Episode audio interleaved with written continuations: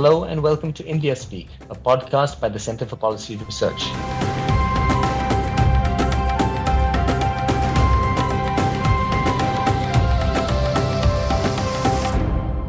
This is the third episode in a series of podcasts called The Road to COP27. The first podcast featured Harald Winkler from South Africa, the second, Saleemul Huq from Bangladesh, and today we have with us Professor Rachel Kyte from the Fletcher School uh, of uh, Law and Diplomacy at Tufts University. Uh, thank you so much take, for taking time uh, to join us today, Rachel, in this conversation in the build up to COP27. No, it's wonderful to be here. Thank you. Let me introduce listeners uh, to, to Rachel, uh, who is really somebody with a deep history uh, of engagement in the climate debate, uh, as well as with a very distinguished track record. So, as I said, Rachel is currently the Dean of the Fletcher School of Law and Diplomacy at Tufts University. and in the past, she served as special representative of the UN Secretary General uh, as well as chief executive officer of something called Sustainable Energy for All, a very important body that is really focused on trying to get energy access uh, for all peoples around the world.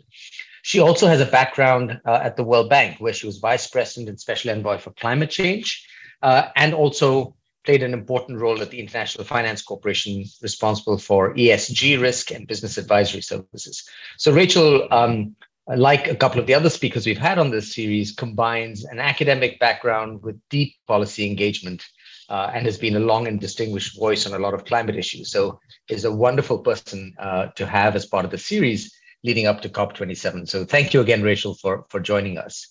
Um, I thought we might kick off actually by asking you to take us through the political context for COP27. This is an interesting COP uh, to be held in Egypt. It comes against the backdrop of a lot of high profile climate impacts this year. It also comes uh, at a time when developing countries, particularly African nations, are making a strong case that their ability to access fossil fuels shouldn't be restricted, that they should, that if there are scarce fossil fuels, uh, to be used because of climate change. Maybe poorer countries should have first dibs at them in a sense. We see uh, uh, Europe roiled by energy security issues in, in the in the wake of this uh, uh Russia-Ukraine war that's going on. So there's a lot of ferment, and in a sense, uh, it's perhaps sets a different sort of stage for this COP as, as compared to past COPs. Well, would you agree with that? And, and how do you see this playing out? Yeah, I think that's a very, I think that's a very apt question. I, I think that um, the science only gets more, uh, you know, alarming uh, every year, and this year is no different. This year, I think everybody everywhere is feeling the impacts of climate change. So that starts to um, I think, change the political calculus. It, it changes the, the psyche, uh, the sort of the general public's view of climate change globally as well. Uh, and then we're coming off the back of, you know, uh, a, a, number of very difficult years um, economically. So we were we were already seeing the beginning of inflationary pressure. We were seeing a, a, deeply divided world with the IMF talking about the corrosive effect of inequality and and um, uh, before the pandemic. Then we had the pandemic, which uh, obviously brought huge public health uh, challenges around the world, but uh, brought with it enormous economic dislocation, commodity price rises, etc. And then we've had on the back of that, which most uh, countries in the global south have not you know not got through right they're still in, enmeshed in that and then we we now have a, a war on european soil we have this great power rivalry, which is really testing the limits of the multilateralism um, that we um, have been used to for the last 70 odd years. And so, if we have a crisis of the likes of uh, climate, you know, a sort of big market failure, global pu- public goods crisis, existential threat, whatever you want to think of it or frame it as, then we need more cooperation. We need the harnessing of the way in which we manage our economies behind the uh, behind the science. All of that is difficult to do both domestically and in terms of cooperation at this particular point, point in time. And then we're having it in Egypt. So it's an Africa COP. So Africa, the African unanswered questions on loss and damage, the unanswered questions on climate finance, the unanswered questions on availability of the right priced capital or access to trading systems, their fears about being excluded, um, all come to the fore. And it's in Egypt. And Egypt's got some complicated neighborhood relationships. Uh, its relationship with Ethiopia, its relationship with the rest of Africa, its relationship with the UAE, the next hosts, with Turkey, etc. There's a complicated place and a complicated agenda at a complicated time. Well, I, I, think you know. I, I, thought I tried to paint a, a, a, picture of complexity, and you took it sort of several levels uh, beyond that, but I think quite appropriately so. So, so, and and, and important brought in the role of China and, and whether the, the sort of the, the, the world order that we become used to is is is uh, is poised on, on on the brink of, of, of change. You, I think, quite appropriately said it raises a lot of unanswered questions. So so let me ask this: To what extent is this mechanism of COPs, these annual meetings, at the Conference of Parties, really the place increasingly to address these questions? Or do these questions need to be addressed somewhere else with the details kind of ironed out uh, uh, at COPs? And what are those other fora? Um, uh, is the G20? And of course, in India, the G20 is being watched very closely because we are the next next chair. Um, where is the place to have these uh, uh, conversations? Well, I think that's a great question. I think it's a both and answer, right? So we need a place where we manage the mechanics of working together on climate change, and that's the COP. And it's interesting that however much we decry it, because you know we've got climate negotiations who don't understand how you know private finance works or, or, or whatever.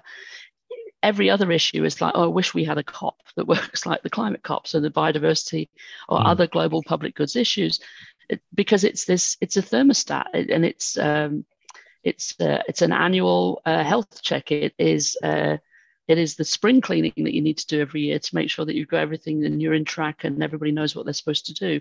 So I think it's a very important uh, uh, yearly uh, pulse with with a lot of other intersessional meetings and stuff going on. I would like it to go a bit faster, and I think Simon uh, Stiell, the new uh, executive secretary, is sort of really looking at, you know, what are the most important things and how does he move forward? And I think it has a fundamental challenge, which is how do you work with non-state actors?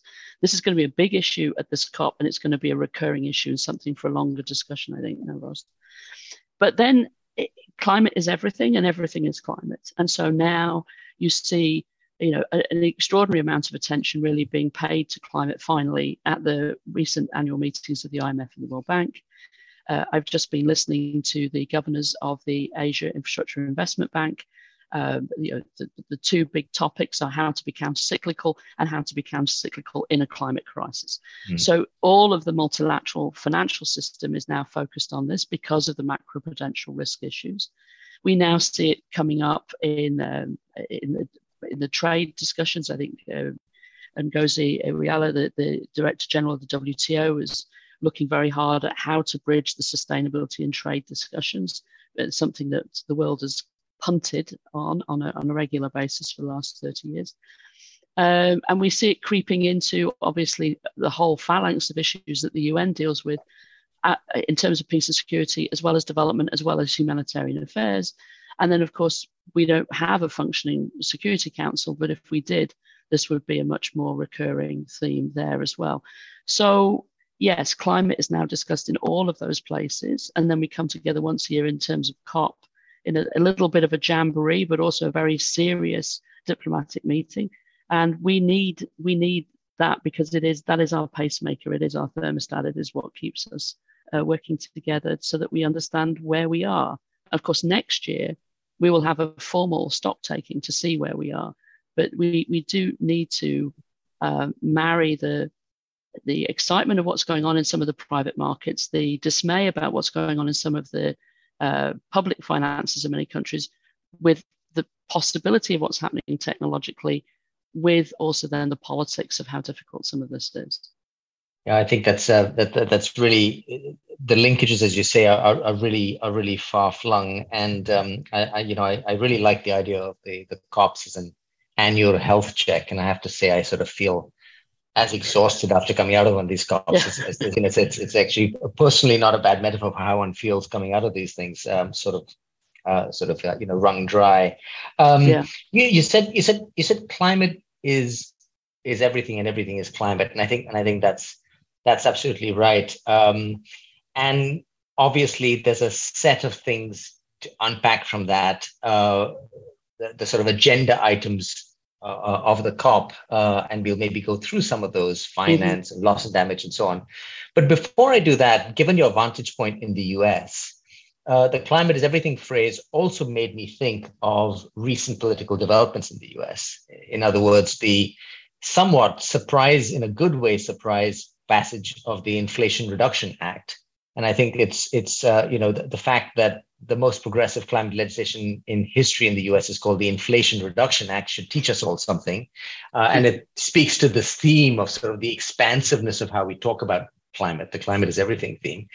So, uh, just a, a couple of minutes on on what your take is on that, and whether you think what do you think that means for how the US will approach this COP. So maybe a couple of the significant actors, the US, and then also maybe touching on the Europeans as you know mm-hmm. whether they will continue their active role or will they be somewhat on the back foot given the the recent um, uh, energy security crisis, the fact that they've mm-hmm. had to mm-hmm. actually double down on, on fossil fuel subsidies to get their consumers through the winter and so on. So maybe into a couple of these blocks before we get into some of these issues well, so the, the climate is everything. Everything is climate. I, I borrowed from uh, one of the brightest um, and best uh, climate journalists uh, in the US at the moment, Justin Worland, uh, in a long piece that he wrote for Time magazine earlier this year. Um, and so, yes, in, in US politics, uh, climate is is everything uh, as long as it's not called climate. The Inflation Reduction Act is important not only in the letter of the law, but in what it will what it, what it will inspire within the within the private uh, within the private sector and within private financial markets. I think so.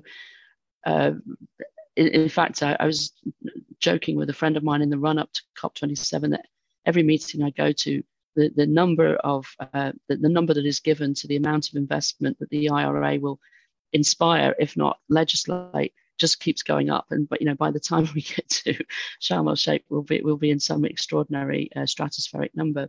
But I, but I think that the, the rudiment is true. So it's and it, this is the bridge that, I that the Biden administration I think hopes that they've achieved, which is that if you if you walk around and you talk to my neighbors or you talk go to any community you know, people want reasonable health, uh, reasonable energy bills, which come from making their houses more energy efficient. It comes from doubling down on renewable energy. There is people are frustrated with the quality of infrastructure in this country. It's decaying. Well, the new infrastructure, the new grids, the new smart grids, all of that, you know, leans into a, a renewable energy future. And people want um, a car that they can afford to run. And increasingly, that, that's an electric vehicle. And they like the ideas of electric vehicles and they like traveling in electric vehicles. Um, and they'd like to use public transport, but it would have to be available and clean, and the air quality would have to be good, and all that. So people want all of this, right? Um, uh, and depending on what, how old they are, then they're prepared to engage about climate change as, as a topic as well. But that's what people want. And I think that that's what the Biden administration has done with the IRA and also with the CHIPS Act. Now, embedded in that is also something which is going to be very interesting for the next period, which is the degree of local content that is expected in this push to green uh, and also the amount of sort of onshoring or friendshoring. And there are going to be some awkward and uh, difficult conversations amongst allies and trading partners um, uh, as we try to uh, take away the concentration of global supply chains from one point of origin, in particular in solar in, in, in, in the, the northwest of China. Um, as we, as people try to wean themselves off that, as people try to have justice within supply chains, and people try to move to, towards a green agenda, and the labour unions have a hold on the Biden administration, how much of that is going to be possible? If by lo- adding more and more local content, are you actually make, putting prices up? Um, you know, what what is the and we've seen interesting negotiations with the Koreans, with the Mexicans, with other trading partners of the US about the local content implications of that. So I think we we still don't know how to do this, but the stimulation of a green um, growth strategy is huge. It allows Biden to go to Sharm el Sheikh. It allows the Americans to turn up and say, well, look, we have got our own house in order now. Our 2030 target is achievable. Lots of other things are good at, but it is otherwise if they hadn't passed the IRA, they were going to have to come to Sharm el Sheikh and say we have no idea how to meet our 2030 target. Right, right. So I think it's not to be underestimated. I mean, other important things like US Exim has to um, invest 650 million dollars uh, of uh, climate positive um, uh, exports by October 2023. Um, there's lots of, uh, you know, across the government, there's a lot that needs to be done, and uh, how to do it, I think, is the is is the struggle now. Um, so that's the US. I think the EU. Now the EU, in the middle of this this hard handbrake turn away from Russian oil and gas, which will kick in again in the next few weeks as they uh, choke off even more of the supply. Um, has not wavered from its targets.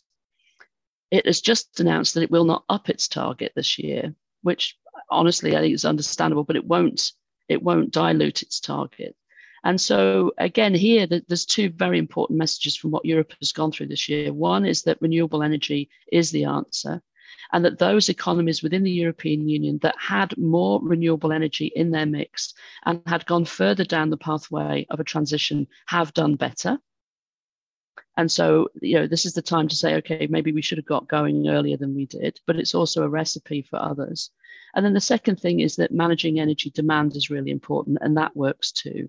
So the IEA came out very early in March and sort of said, look, if you manage energy demand, you can manage 10, 15, maybe even 20% down. Uh, and this will be very important to you in the winter when you don't have supply. That's all coming true. And some of the European Union countries have actually got their energy demand down by 15 to 18%.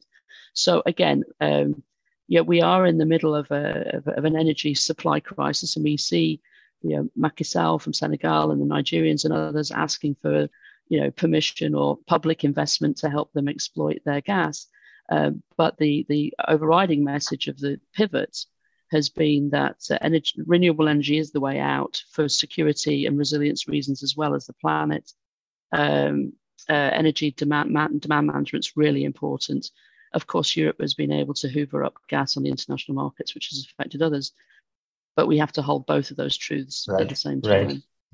So, so do you think that the, on the energy demand story that they're doing quite enough, or they've put enough of their chips on that side of the uh, uh, of the betting board you know because my understanding is that you know uh, even now the uk and germany is still looking at sort of multiple percentage points of gdp equivalent in in uh, uh, uh in subsidies to keep gas prices low uh, this winter. So within the within the EU, I mean, so let's talk about the within the EU. Some countries, uh, it, so the energy demand management is going, I think, quite well. Could go further will need to go further. Uh, obviously, Germany was highly exposed on the on the gas side to to Russia and its particular uh, journey in extending the ex- extending the nuclear plants. I mean, this is a delicate political balance, but I think that they are, more or less uh, uh on the right track. And could they go further? Yes. The UK is a separate story. The UK has been, as you I'm sure are aware, you know, on some uh, fantastical, magical political bus journey for the last few months and did not um, jump on the energy demand management issue early and then has been distracted all over the summer.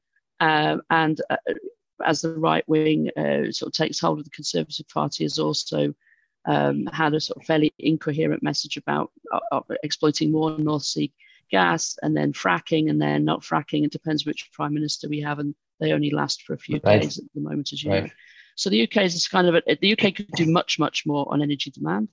And then, frankly, Canada and the United States have really not uh, taken the um, energy demand management story, uh, I think, seriously enough. But uh, you know, in, in, the US, there's a lot that could be done uh, to very easily manage. Uh, but obviously, the, the, the energy dynamics are slightly different. But if we're looking at it in terms of the developed world using less energy, um, then uh, there are parts of the coalition that has uh, put sanctions on Russia that could do much more to manage their energy demand.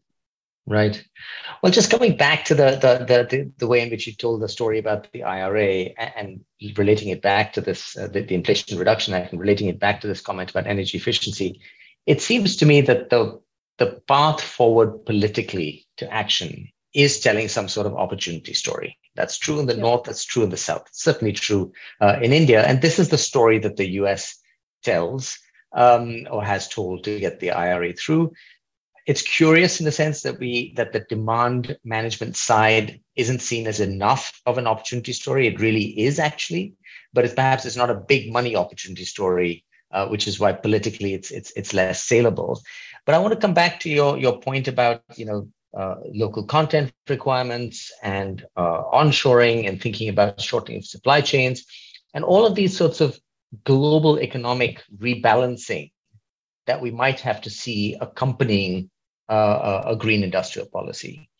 And a question, therefore, and, and I want to use this to pivot to the question of finance at this COP, which is going to be a central issue.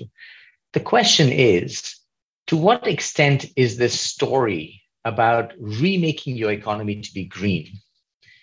To what extent is that a story that every country can buy into, or even every major economy can buy into? Because ultimately, as you say, countries are telling themselves a story and acting strategically with the idea of being more competitive, creating more jobs. And yes, it may be a growing pie, but will the pie grow enough for everybody? And and so so are we being honest with ourselves about this green industrial policy as the path forward to progressive politics in India, China, the EU, uh, South Africa, etc., all simultaneously. And then tied to that, if it is a zero sum game at some level, why do we expect that there will be more money on the table to help countries ultimately compete with the US or with Europe? Are we going to run into that sort of dynamic? Um, well, I think that we've um, done a, re- a, reasonably bad job at um, being clear and honest about the fact that that what's really ailing um, democracies, capitalist democracies, the West, um, is is this growing inequality. Mm. And what has been ailing us is the profligacy of a fossil fuel uh, economic model that has brought us to the point where we are dangerously uh, manipulating the climate, right? So the two things have to be resolved as one. And where you start to see that working is where those coalitions are beginning to find each other in the civic space or in, in politics or, or in economic thinking. And it, it's it's interesting. You know, obviously, I'm I'm, I'm uh, from my accent, I'm, I'm British. It was interesting to me that even in the UK, where it's kind of asked and answered, uh, the, the, the net zero, the, the green transition, all of this is enshrined, right? We, we have statutory obligations, we have statutory bodies that advise without politics, without partisanship. Uh, even then, you know, we, we could over the summer have, you know, wildly different ideas about, you know, how you achieve that from candidates from the same party. Uh, mm. And we could even sort of dally with a, a, for just for a few weeks with the idea that we had to uh, be committed to growth, not green, and not able to put the two things in the same sentence, right? Well, what does green growth look like? And actually, green growth means more jobs in the north of the country, which is where economic achievement is falling behind, the leveling up, all of this kind of thing. So, uh, I don't think we, we're quite there. You know, Nick Stern has since 2006 been pointing out that the cost of inaction is higher than the cost of action. Uh, but it, our economic tools are pretty blunt when it comes to actually, well, in that case, how do we actually measure progress and measure wealth and measure um, uh, achievement? So I think we find ourselves now at a point where we have these dangerous levels of inequality within countries, and then we have this um, extraordinary um, debt burden uh, mounting up for many uh, countries in the global south. And we have this divergence possibly you know within the within the global economy. And it, there's been concerns for some time that africa sort of starts to get delinked. Of course africa is um, our renewable energy superpower it is uh, it has 10,000 times the amount of energy that it needs uh, from re- from its renewable endowment. It's it's a puny fossil fuel player. It's five percent of global uh, resources.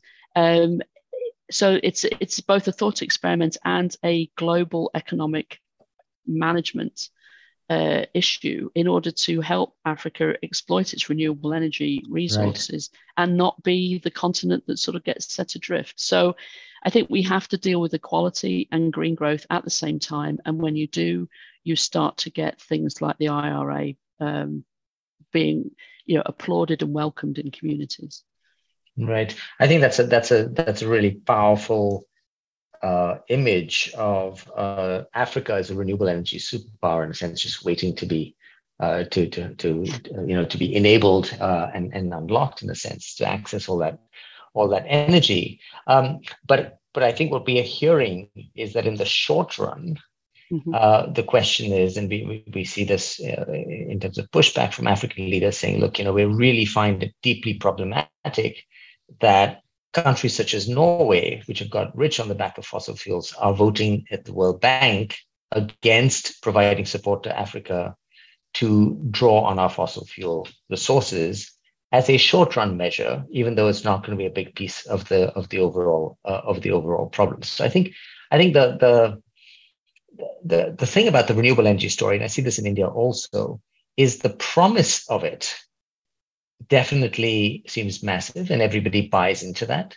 But the pathway to get there is potentially laden with high capital requirements and high transaction costs, including in India, where, for example, you know, coal cross subsidizes passenger uh, uh, rail travel, which is a really politically important thing. So if you get rid of coal, you get rid of a really important political linkage between coal, between the energy sector and the railway sector. There are many such linkages, I think, in, in political linkages in the in the developing world. So uh, it, it seems that the the the, the bring this down to now the question of finance at the COP, the down payment of credibility, the ask of the West really seems to be okay, we, we agree with this promise but it's also going to take some transition. It's also going to take upfront capital in our capital scarce, high capital cost societies. Where is that money going to come from? Do you see any way in which this COP is going to take a progressive step forward in addressing that finance credibility question against this backdrop of you know the 100 billion which everybody agrees is just kind of a uh, you know, it's just a token in a sense. It's just a, it's just a, a, you know, a somewhat random benchmark that that we came up with in Paris, that Hillary Clinton, I believe, came up with Paris. Um, uh, what is the way forward for this COP to make that conversation a little bit more fluid, a little bit less stuck in this in this rut that we've been in for a few years? Okay, so I'm going to get there, but I'm going to just take you back a little bit uh, okay. on uh, on on on the pathway. So first of all, uh, the, the the the cri de coeur from African leaders is not all the same. So energy exporters have been very clear that the injustice that they, the righteous indignation, the, the righteous injustice that they feel, being uh, with, with, capital too cost too high, uh, entry into global trading systems question mark, you know, where's the vaccine rollout? Not there. Where's been the help? Where's the 100 billion etc oh and now we have a war in europe and now we have to pay the cost of that in terms of energy inflation. So energy exporters answer to that question is you should let us exploit our gas because oh by the way you'd like to buy it. Uh, well that gas is always going to be for export. The quickest and cheapest way for Nigeria to close its energy access gap is not only to invest in the infrastructure that would allow them to stop venting and flaring their uh, uh, their gas, which has been on the agenda for multiple decades and, and has not been a subject of, of, of, much success so far. But it's actually the quickest way to get energy to those in the north and the interior of Nigeria who don't have it is renewables, both grid connected and off grid. And actually, the results based in financing that's been in place has done really, really well with expen- exponential growth rates. You know, now that's up in that's up in the air at the moment because of local currency issues. But that, that's been the quickest way to get Nigeria. So, you know, I understand why you need to go into the international arena and say it's not fair, you're not investing in me. But it's also perfectly legitimate for private investors and public investors to say, well, actually, we don't want to invest in white elephants or in stranded assets, which is what potentially some of this uh, fossil fuel investments will be over time. I mean, of course, the other thing is that this is for export, and so therefore you have to, you know, one would hope that countries that want that will then spend the revenues in energy infrastructure that reaches the people who've never had it, because that hasn't happened up to now either. So I think there's lots of Africans sort of saying, well, wait a minute, wait a minute, you know, since when did um, the, the, the gas infrastructure or the oil infrastructure of Africa do very well for many Africans? Uh, and mm. those voices of Vanessa Nakate and others. But I think also then listen to the inauguration speech of the president of Kenya, where he talks about the fact, and of course, Kenya is blessed with renewable energy resources from geothermal to wind to solar, etc. But he is very clear that what we need is more investment in our renewable energy infrastructure, the grid capability, uh, both nationally and regionally. So I think there's not one African view. Um, so what's going to happen on finance in, in in i don't think we're going to have that big conversation but that big conversation started in washington if, if i could just cut in and say w- w- accepting the fact that there are multiple views would you agree that the credibility of provision of finance is an important question whether it's a yeah. fossil fuel provider or whether it's a whether it's a Kenyan uh, a government seeking to uh, rapidly scale up renewables. Yeah, so the right, it, as I said, righteous indignation. Yes, the, the provision of finance and support for transition, uh, both technical advice and finance, just isn't right. there, and hasn't been there. But I mean, the core, but the, you know, where I would be, where I would be frustrated is that that hasn't come uh, in terms of the support that Africa needs to build the infrastructure and the institutions as well as the investment in its renewable energy capability, which is by far and above the most competitive uh, form of, of growth. And, and, now the good news is, you know, now everybody's excited about green hydrogen. And of right. course, we're now seeing lots of people looking at, at how to help African countries. But yes, so the credit, so we do arrive at COP27 with the developed world having little credibility. It's had little credibility for a number of years the war has made that, I think, uh, even more so uh, pointed. But where I did see the, the beginning of, the, of, an important starting of a shift, which will be important, is, is at the, the annual meetings of the fund and the bank. There was a non paper written by a number of European countries and, and developed countries around uh, what kinds of changes they would like to see at the bank and the fund.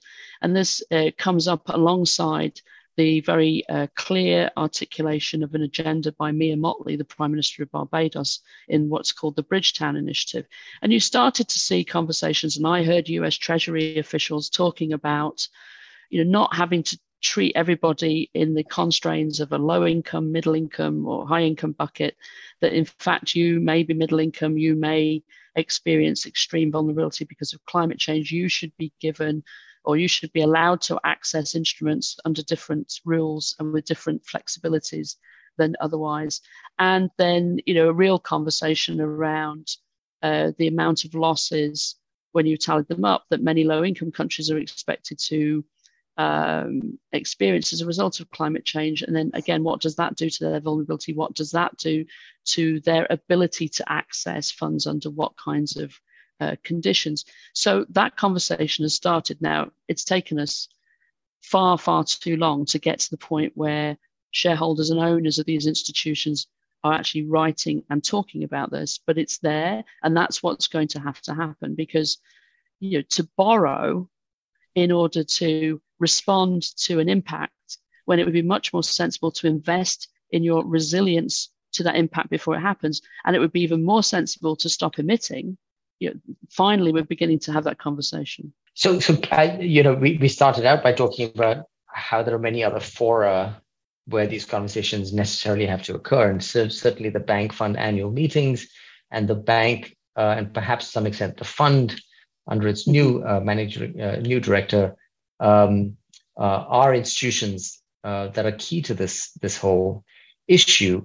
What do you think? maybe you can give us a bit more of a flavor of the sorts of things that the World Bank, in particular, could usefully do and we hear lots of calls for sort of MDB reform, where the bank is not sort of set up in a sense to address a problem like uh, uh, like climate change. And my, in my conversations with staff within the World Bank, I sort of sense a real tension where some of the sort of uh, uh, staff who've been there for a long time feel like they shouldn't, in fact, be pulled entirely into climate change conversations. There are many sort of development, quad development conversations that remain salient uh, that they should be they should be focused on what is it? Do you think? Do you see any kind of contours emerging around this question of uh, multilateral development bank uh, reform? Uh, and maybe related to that, this question of the source of finance. So we saw at Glasgow that the GFANZ, you know, really Mark Carney's mm-hmm. initiative trying to mobilize private investment. But you had a nice description of the IRA, which was really about public investment crowding in private investment. And so maybe there's a role for, for both those things. And, and can the World Bank play a role in, in, in, in making, in getting, uh, in somehow um, providing more of that sort of flexible funding that allows governments to crowd in private investment? So two, two great questions. So I'll, I'll try and give concise answers. yeah, we're so, ranging quite far. I agree. no, it's okay. So in the, the so when it comes to the bank, I think that you know we, we earlier we were talking about climate is everything. Everything is climate except when it comes to development finance. So, hmm. in the world of development finance, multilateral or bilateral, we, we still have everything stovepiped. And so the, the question is not that everything that the bank should do should be about renewable energy. Of course, the bank should be doing, you know, work in, in, in budget support for health systems and education systems and public sector management and all the things that the bank does. But it's in the context of a climate crisis. And so, hello, you know, so it, it's quite extraordinary that you know the, the bank still uses the metrics of uh, co co benefits right? So here's a development project with a climate co-benefit. Well, here's a climate project with a development co. It's like, no, guys, you know, everything. Your health system is going to be strained beyond belief because of the human impacts of climate change, or your health system is going to get washed out to sea if you haven't made sure that it's resilient to sea level change. So I think that's what people are asking for. Eh, and, and that's what I understand in the development committee of the bank at its last annual meeting. You know, they're going to come back with some new kind of strategy. And it's it's not that everybody has to be a climate specialist in the bank now. It's just that we have to, in our dialogue with countries, uh, really put this at the heart of the discussion because it is macro prudential in terms of mm. risk now. And I think that's for a lot of countries. So that's a short answer. There's much more to say. But then, secondly, I think on um, on finance, uh, so GFANZ, so the Glasgow Financial Alliance for Net Zero, 450 financial institutions, 130 trillion dollars under of assets under management, many, many, many institutions sort of shoehorned into the alliance in the last three weeks before Glasgow. They go home from Glasgow, they open their eyes and they're like, what did we just get ourselves into? And so this last year has been a delicate process of people going back at the level of the boardroom or the C suite and figuring out okay, we committed to this. Can we do this? Uh, how do we do this? Who measures it? How do I know that I'm doing it right? How do I, how do I know I'm not going to get attacked by my grandchildren on Friday when they strike? Right. So all of this has been going on and some really, really hard work. Um, a couple of people have decided to leave because it's too difficult and too unclear. And then in the recent weeks, we've we've had a, a real pushback from some of the major U.S. banks, J.P. Morgan Chase, Citi, and others, basically saying, "Let's just you know we're in, we're in a we're in a crisis. We've got a war going on. You know we've got inflation. We can't do this." So they too have not got the memo about you know uh, the centrality or the context of, of climate is everything. And so what we've seen is the leadership of these alliances saying, "Oh no, it's it's so important that we have J.P. Morgan and Citi and the U.S. banks in. We should lower our standards." Mm. And then you've had other people saying, "No, well, this is actually a scientifically benchmarked standard, so we're not lowering it." And that tension you will see in the margins of COP27, and you'll see afterwards. So this is in some ways not difficult to understand. We're in a transition, so it doesn't mean that every day we take one step forward. Some days it'll be two steps forward, one step back, but that tension is there. But what you'll also see in Sharm el Sheikh is attempts to continue to try to tap into that 130 trillion, which is not 130 trillion, but it's still a big amount of money, to get that to invest in things that it won't invest in on its own and places it won't invest in on its own. You're also going to see, I think, some real pushing from the United States that can't go to Congress and get Congress to appropriate climate finance. So its public pledges cannot be met. So it desperately needs to show that it is leveraging private finance. And I think it will try to do that in a number of other ways, the, the financial support to methane, for example, but also they're looking hard at how to use voluntary carbon markets more, more in a more targeted way uh, to try to support countries that are in transition. So I think that's um, there's some furious uh, diplomacy going on at the moment around those kinds of questions a, lot of that a lot of that rings true and i want to come back to this the, the the the, the leveraging private finance story but just before i do that just a reflection on your observation about the World Bank and its framing around co-benefits, so its continued use of the, the co-benefits framing. And I, I, have to say that it's a framing I found very useful over the years as a way of moving the conversation along in India. Mm-hmm. Uh, and it's something that the Indian government sort of enshrined back in its in 2008 yeah. in its national action plan. But I agree with you, and this is an interesting kind of development of the recent IPCC, where um, the formulation that they came up with was that we now should be thinking about shifting development pathways uh, to take yeah. into account both low carbon development and climate resilience. So, as you say, to, to, take into account the fact that this is the overriding context within which all decisions uh, really need to be made. It needs to internalize uh, uh these these decisions. No, I um, agree with you. Yeah, conceptualizing co-benefits back in the day, right? I mean, was fundamental. That that helped yeah. turn a lot of people on, and it learned it helped us turn all kinds of ways of working on. What I'm just saying is that in 2022, I agree. Maybe yeah. the development industry should be finding different ways to conceptualize it. Yeah, that's right. And, and in a weird kind of way, it's sort of it's co-benefits on wheels, to put it very somewhat. uh, you know, it, it's not just a static concept anymore. It's about all the choices that you're making. Um, but I want to come back to the the finance, uh, leveraging private finance, and I, I, I think I think this rings very true to me that you know there's this desperate, as you say, effort to kind of harness private finance to plug all these holes. And we'll come to that in the context of maybe loss and damage and the links to insurance as well. But but one of the places this is this is really uh, biting at the moment is in the conversations about the South African uh, uh, uh JETP, the Just uh, Energy Transition Plan. And just recently, there have been sort of you know some information out there about look what share of this is going to be grant money the the amount of money that South Africa was was promised versus versus uh, versus uh, loans. And I think a lot of people are watching this very carefully.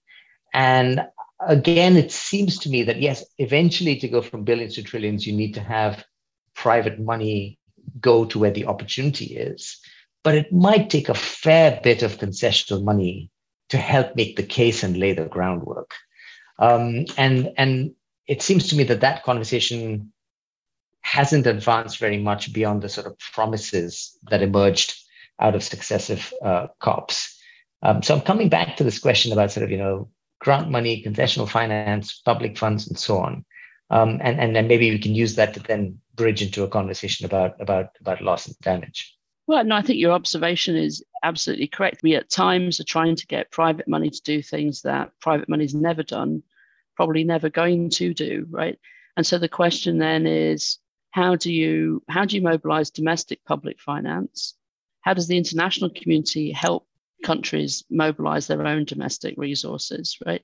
And then how do you if if you don't have public money, if if the, if the developed world can't bring the 8.5 billion to the table in a grant form, which was probably never going to happen because you're always going to use multilateral systems, and that's always therefore even a, a highly concessional loan, right?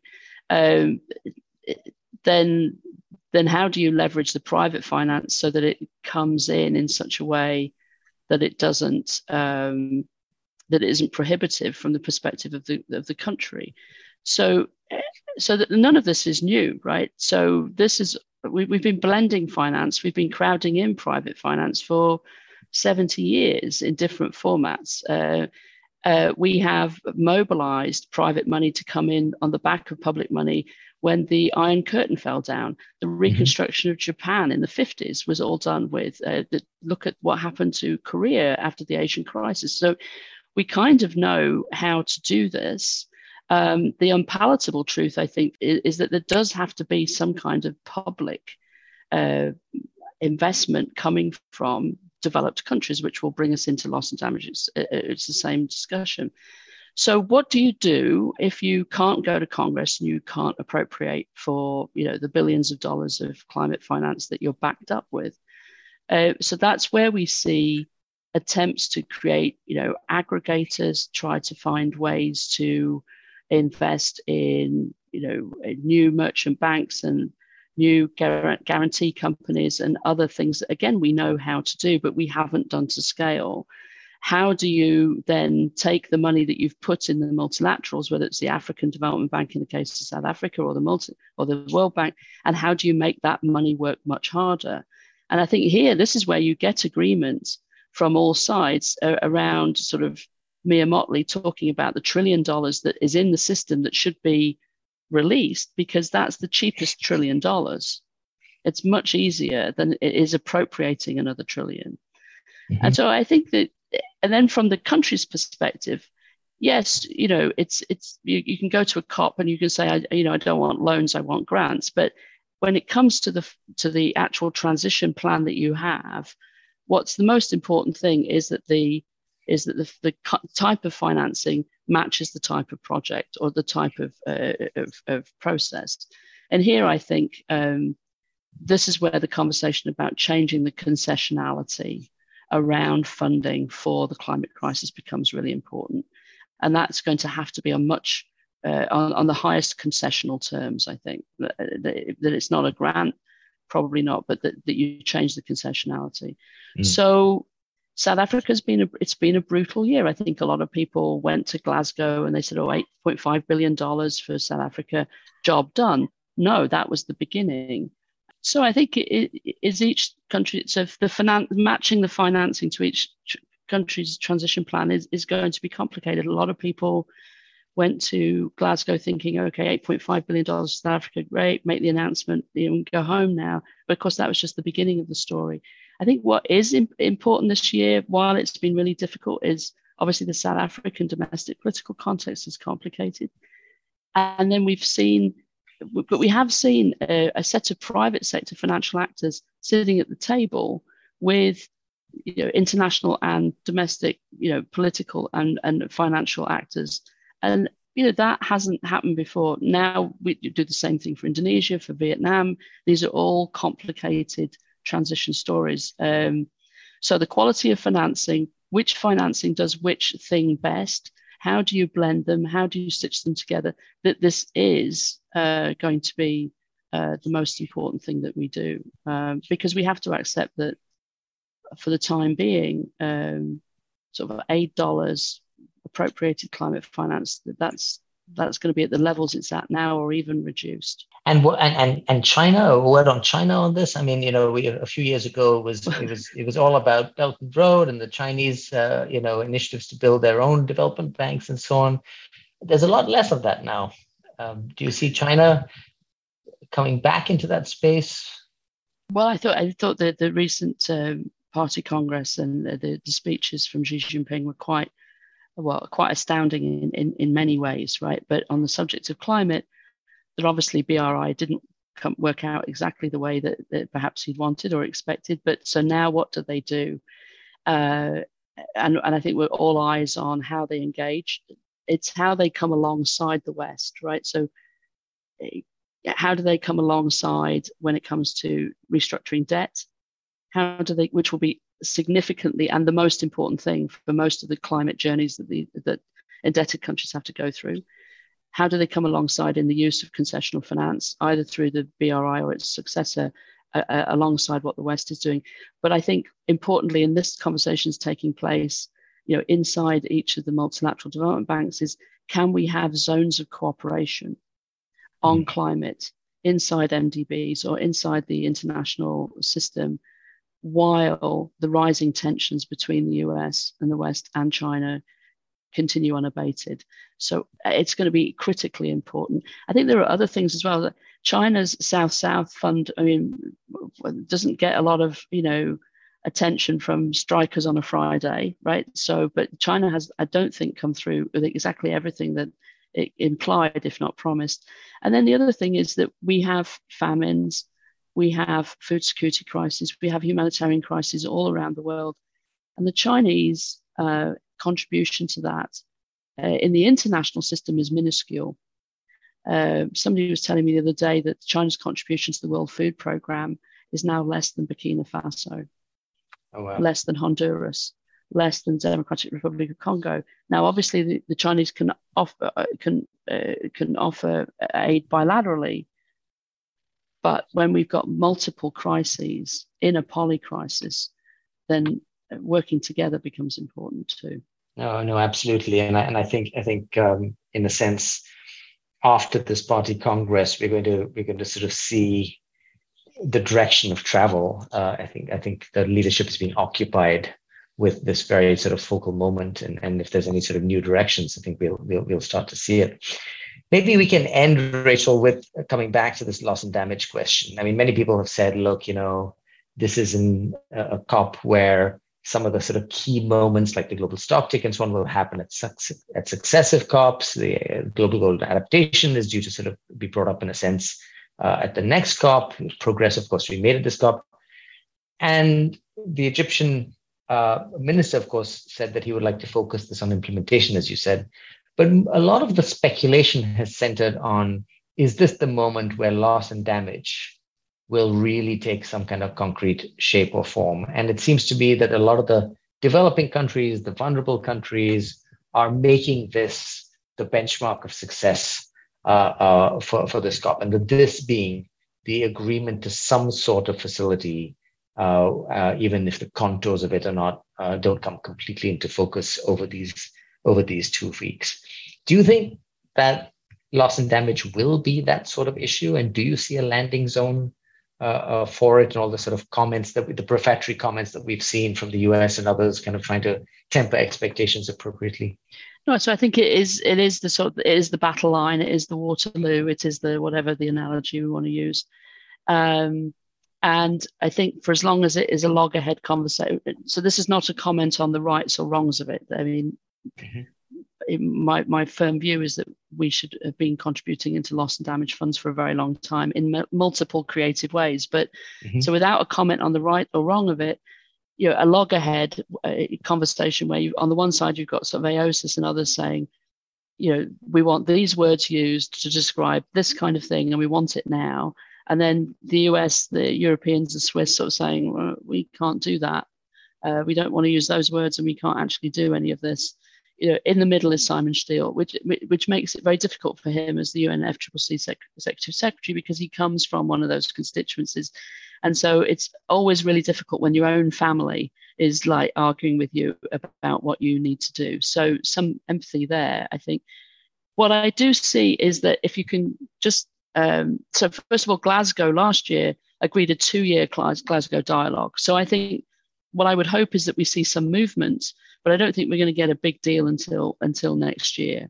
But what I do see is that in the conversations around uh, recognizing that countries are seeing substantial parts of their GDP disappearing after extreme weather events on a regular basis now, and that across the world this is happening. It's not just one region or another. And when we talk about how to ensure for that, how to offset that, how to invest in the resilience towards that, how to uh, manage the borrowing costs, you're starting to see people describe what actually would be the elements of loss and damage. Mm. And so I think you know the US in some of its expose on what Janet Yellen is sort of interested in pushing in the multilateral development sphere, you know, some of that repackaged and use different words around it would would I think, be very welcome in a loss and damage conversation. So I think we've got one more year before that starts to really mature. I think that's frustrating. It's wrong. It's unfair. It's unjust uh, for those people experiencing the damages. But um, I think at one point in the Bridgetown initiative, it was suggested that every country that you know's GDP is affected by five percent or more should be given a sort of different sort of status as a borrower or as a as a client of the multilateral system. But, but I was thinking about this when I was looking through the data in the US. Five percent of GDP, well, that's Colorado, that's California. I mean, you know, it's this, and, and goodness knows we we're still tallying the cost of the storm. Um, Hurricane Ian in Florida, which of course it's it will go down in history probably as the storm that forced the insurance markets to be regulated in a different way because I think mm-hmm. um, we're, we're, just beginning to realize uh, the precarious nature of the way in which we manage the insurance markets in this country. Do, do you have a do you have a sense of if you like you said it, it it'll take probably take more than this two weeks it'll probably take more than this year what what are the contours of the sorts of statements that might collectively come out in decision text or the sorts of agreements that vulnerable countries might say all right that gives us reasonable hope that at long last we will actually have uh, the promise of something credible in terms of in terms of uh, uh, you know uh, and I use this word because lack of a better one compensation or yeah uh, solidarity, a, a, genuine expression of solidarity, uh, given the given the impacts that we have faced. If I can just sort of push you a little harder on on what is that zone. I mean, I don't know, but I would have thought elements may include. Um, are there any more Denmarks out there? Are there any mm. more countries that show willing? So the, the, the numbers would be perhaps in, uh, not significant enough, but they, they would be down payments, as it were. Right. Uh, so, how many more of those are there? Uh, just, are sorry, there any just, other? Just sorry. to interject for the for the listeners, Den, oh, sorry, yeah. Den, Denmark gave a contribution uh, of I think it's 13 million euros uh, a few weeks ago towards loss and damage. So so more such uh, indications from countries I think is, is the is the is the message. Yeah. So a year ago in in um, in Glasgow, the Scottish government, in, in, order to pull the beard of Boris Johnson's government, put a million uh, pounds down, sort of into into a facility. This was then matched by three philanthropic uh, entities uh, with another million each, I think, and then. Uh, and now Denmark becomes the first sovereign nation at the UN, sovereign member state, to to to to pay into a, a fund. So I think there'll be a question of are there any other countries or entities that would put money into a loss and damage facility? Then there is the question of um, the uh, sort of the mechanics or formulae for how money would go into a loss mm-hmm. and damage facility. And I think there's room, as I said, there's room for words to be um, drafted that would indicate that there is some movement on that now, um, uh, referencing you know, discussions that are taking place in other places, you know, etc. No, none of that's going to be sufficient uh, for uh, small island states in particular, but I think that there is there's some language that can be crafted there. I think that there is also then, you know, exploration of other other creative ways of raising money for the loss and damage facility, not to negate the responsibility of, for loss and damage of developed countries. But so if you can accept that that responsibility is still there, or we can find the language that doesn't send the US uh, out of the room, uh, then uh, are there other creative ways uh, to, to raise that money? And there's been all kinds of sort of discussions about everything from wealth taxes to um, to windfall taxes to i mean other ways and there's been a, over the summer over the last six months there's been two or three sort of voluntary initiatives or small huddles trying to look at ways in which you could you know capture some of the windfall profits and see if they could be distributed so i think there's there's that there's a third piece there as well mm-hmm. and then mm-hmm. and then finally i think um, there is a, there's a conversation to be had around insurance, um, uh, which is not really fully a loss and damage discussion, uh, but I think there's movement in the insurance discussion as well. The thing that will sort of explode the whole discussion is if we uh, get into a standoff uh, over compensation and reparations, and you know, I just feel that you, you know, the U.S. does not believe that it has the legal basis to agree that. And until there are changes in the lawyers and the members of the delegation, that's never going to change. Um, and I, so I think that if the negotiators can focus on these sort of component elements, we right. might get progress. But if we get into a big sort of, you know, yep. Terminology, yeah. yeah. then it's going to be really bad. And right. the Egyptians will want very much to avoid that. Right, right. But perhaps just to, I, I think that those are those are all sort of great, you know, marking out of areas of possible agreement. I might just add, uh, I wonder whether you'd agree another tricky one, which is the question of the modalities of accessing those funds, which is yeah. which is which is also quite quite a tricky issue. No, I think it's it's very very tricky, and we, we have got. I mean, the other interesting thing is that the GCF was about to go into its replenishment. Um, so this is the Green uh, Climate Fund, which is an instrument of the convention, um, and so you know we we there's a whole question about how good we are at setting up new financial institutions and new mechanisms and how good we are at running them quickly well. Um, but uh, I think the modalities conversation is a very important one. And then all the the, the stuff within the Santiago um, framework. So this is the technical assistance. The country, countries need an enormous amount of help. Um, uh, uh, and I think that there's more that could be done there to be supportive of that work. No, absolutely, and and I and I and I think that this is this, as you as you say, is definitely one to watch. It is perhaps the Waterloo of this of this this particular uh, this particular COP, but. Uh, but I'm, I'm glad that in the course of this conversation, Rachel, we were able to sort of draw the links from this, uh, you know, this health check event, as you say, all the way out to these other fora and other spaces where conversation is happening, where decisions are being made that are relevant uh, to to addressing this issue. Everything from the Chinese Party Congress to the bank fund uh, annual annual meetings. Um, and I do think that that uh, while the COP plays this role in bringing us together in a focused way to talk about this, the more we spend other moments uh, uh, at other times of the year talking about it, I think I think it would be uh, it would be all all to the good.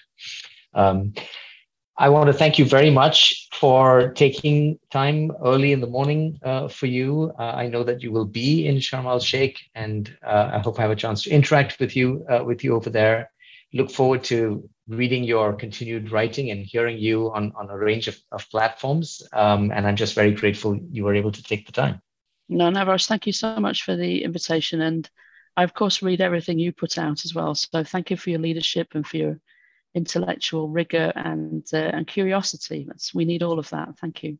That's very kind of you, Rachel. Thank you. So let me let me close formally. Uh, thank you for listening to us. Uh, for for more information, please follow us on at CPR underscore India and at CPR underscore climate. This is the third of a series of pre-COP podcasts. Uh, first with Harald Winkler, second with Saleemul Huq, and today with Professor Rachel Kyte. Thank you once again, Rachel. Take care. Thank you.